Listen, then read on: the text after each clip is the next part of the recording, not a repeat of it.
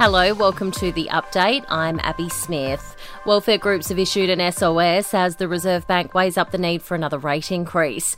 New research from Suicide Prevention Australia has raised doubt about the effectiveness of Labor's cost of living measures. Chief Executive Nieves Murray says more needs to be done. To ensure that people at the highest risk of crisis are well supported. You know, we understand that some of these initiatives take time to filter through, but unfortunately, our community is feeling that distress now. We'll find out this afternoon whether the RBA will increase the cash rate above the current 4.1%. The new National Anti Corruption Commission wants to hear from the public if they're aware of corruption matters. It's already received 44 written referrals since it began operations on Saturday. Meanwhile, the Greens' Barbara Pocock is pushing for the agency to investigate the PwC case after it was accused of using confidential government information to help key clients minimise their tax. Looking at who did what and when, making sure people take responsibilities, and looking to the future about a system that works better, that prevents the kind of corruption, the loss of taxation revenue, the profiteering from confidential information. More signs the Indigenous voice to Parliament might not get up at the referendum. A new poll suggests 55% intend to vote no, while 72% say the government hasn't done enough to explain the voice and how it will work. Education and renewable energy investment are among the key issues on the agenda at today's talks between Australia and Indonesia. President Joko Widodo is in Sydney for a key meeting with Prime Minister Anthony Albanese. Indonesia is keen to become a major battery manufacturing hub and is seeking Australian minerals to help achieve its goal.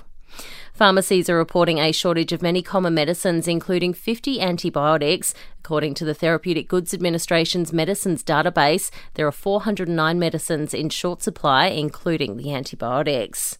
Overseas, the 4th of July travel plans of thousands of Americans have been thrown into chaos. More than 1,700 flights have been delayed or cancelled amid storm warnings. While in the UK, they're bracing for heatwave conditions later this month, with temperatures to soar as high as 40 degrees next week. And the Barbie movie has been banned in Vietnam. The film shows a map with the nine dash line, a representation of China's territorial claims in the South China Sea. Vietnam says the inclusion violates its sovereignty. Entertainment and sport next. Aussies Storm Sanders and Max Purcell have both been knocked out of Wimbledon in the opening round. Jordan Thompson advances to the second round to face Novak Djokovic. The Blues coach says drama from the second State of Origin match didn't influence his decision to drop Jarome Luai from the squad ahead of Origin 3. Cody Walker will replace the Panthers five-eighth, who has come under fire in Queensland after hitting out at fans on social media. Brad Fittler says Walker deserves a chance as the Blues fight to avoid a whitewash. The conversation has always been around Cody and Jarome in that position. Uh, they both play left side, so it's, it's worked with the halfbacks. So it's an opportunity for Cody. Just two changes for the Maroons with AJ Brimson and Corey Horsburgh called into the side. Parramatta Eels star Dylan Brown has been suspended for a further four matches and fined $40,000 by the NRL Integrity Unit over sexual touching offences. And Nathan Lyon has officially been ruled out of the rest of the Ashes series.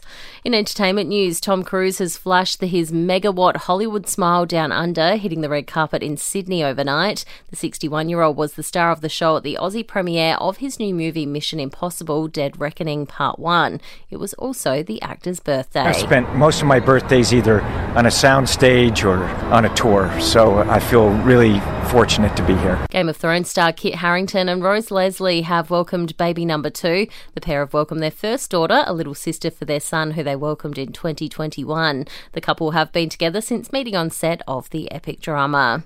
And it seems Michael Jordan won't be giving his approval to his son and Larsa Pippen's relationship anytime soon. Marcus, who's 32 years old, has been dating Larsa, who's 48, for quite some time, but the basketball great isn't a fan and didn't mince his words while leaving dinner in Paris. Hey, Mr. Jordan, what do you think about Marcus and Larsa Pippen together? You approve of it? No. You don't approve?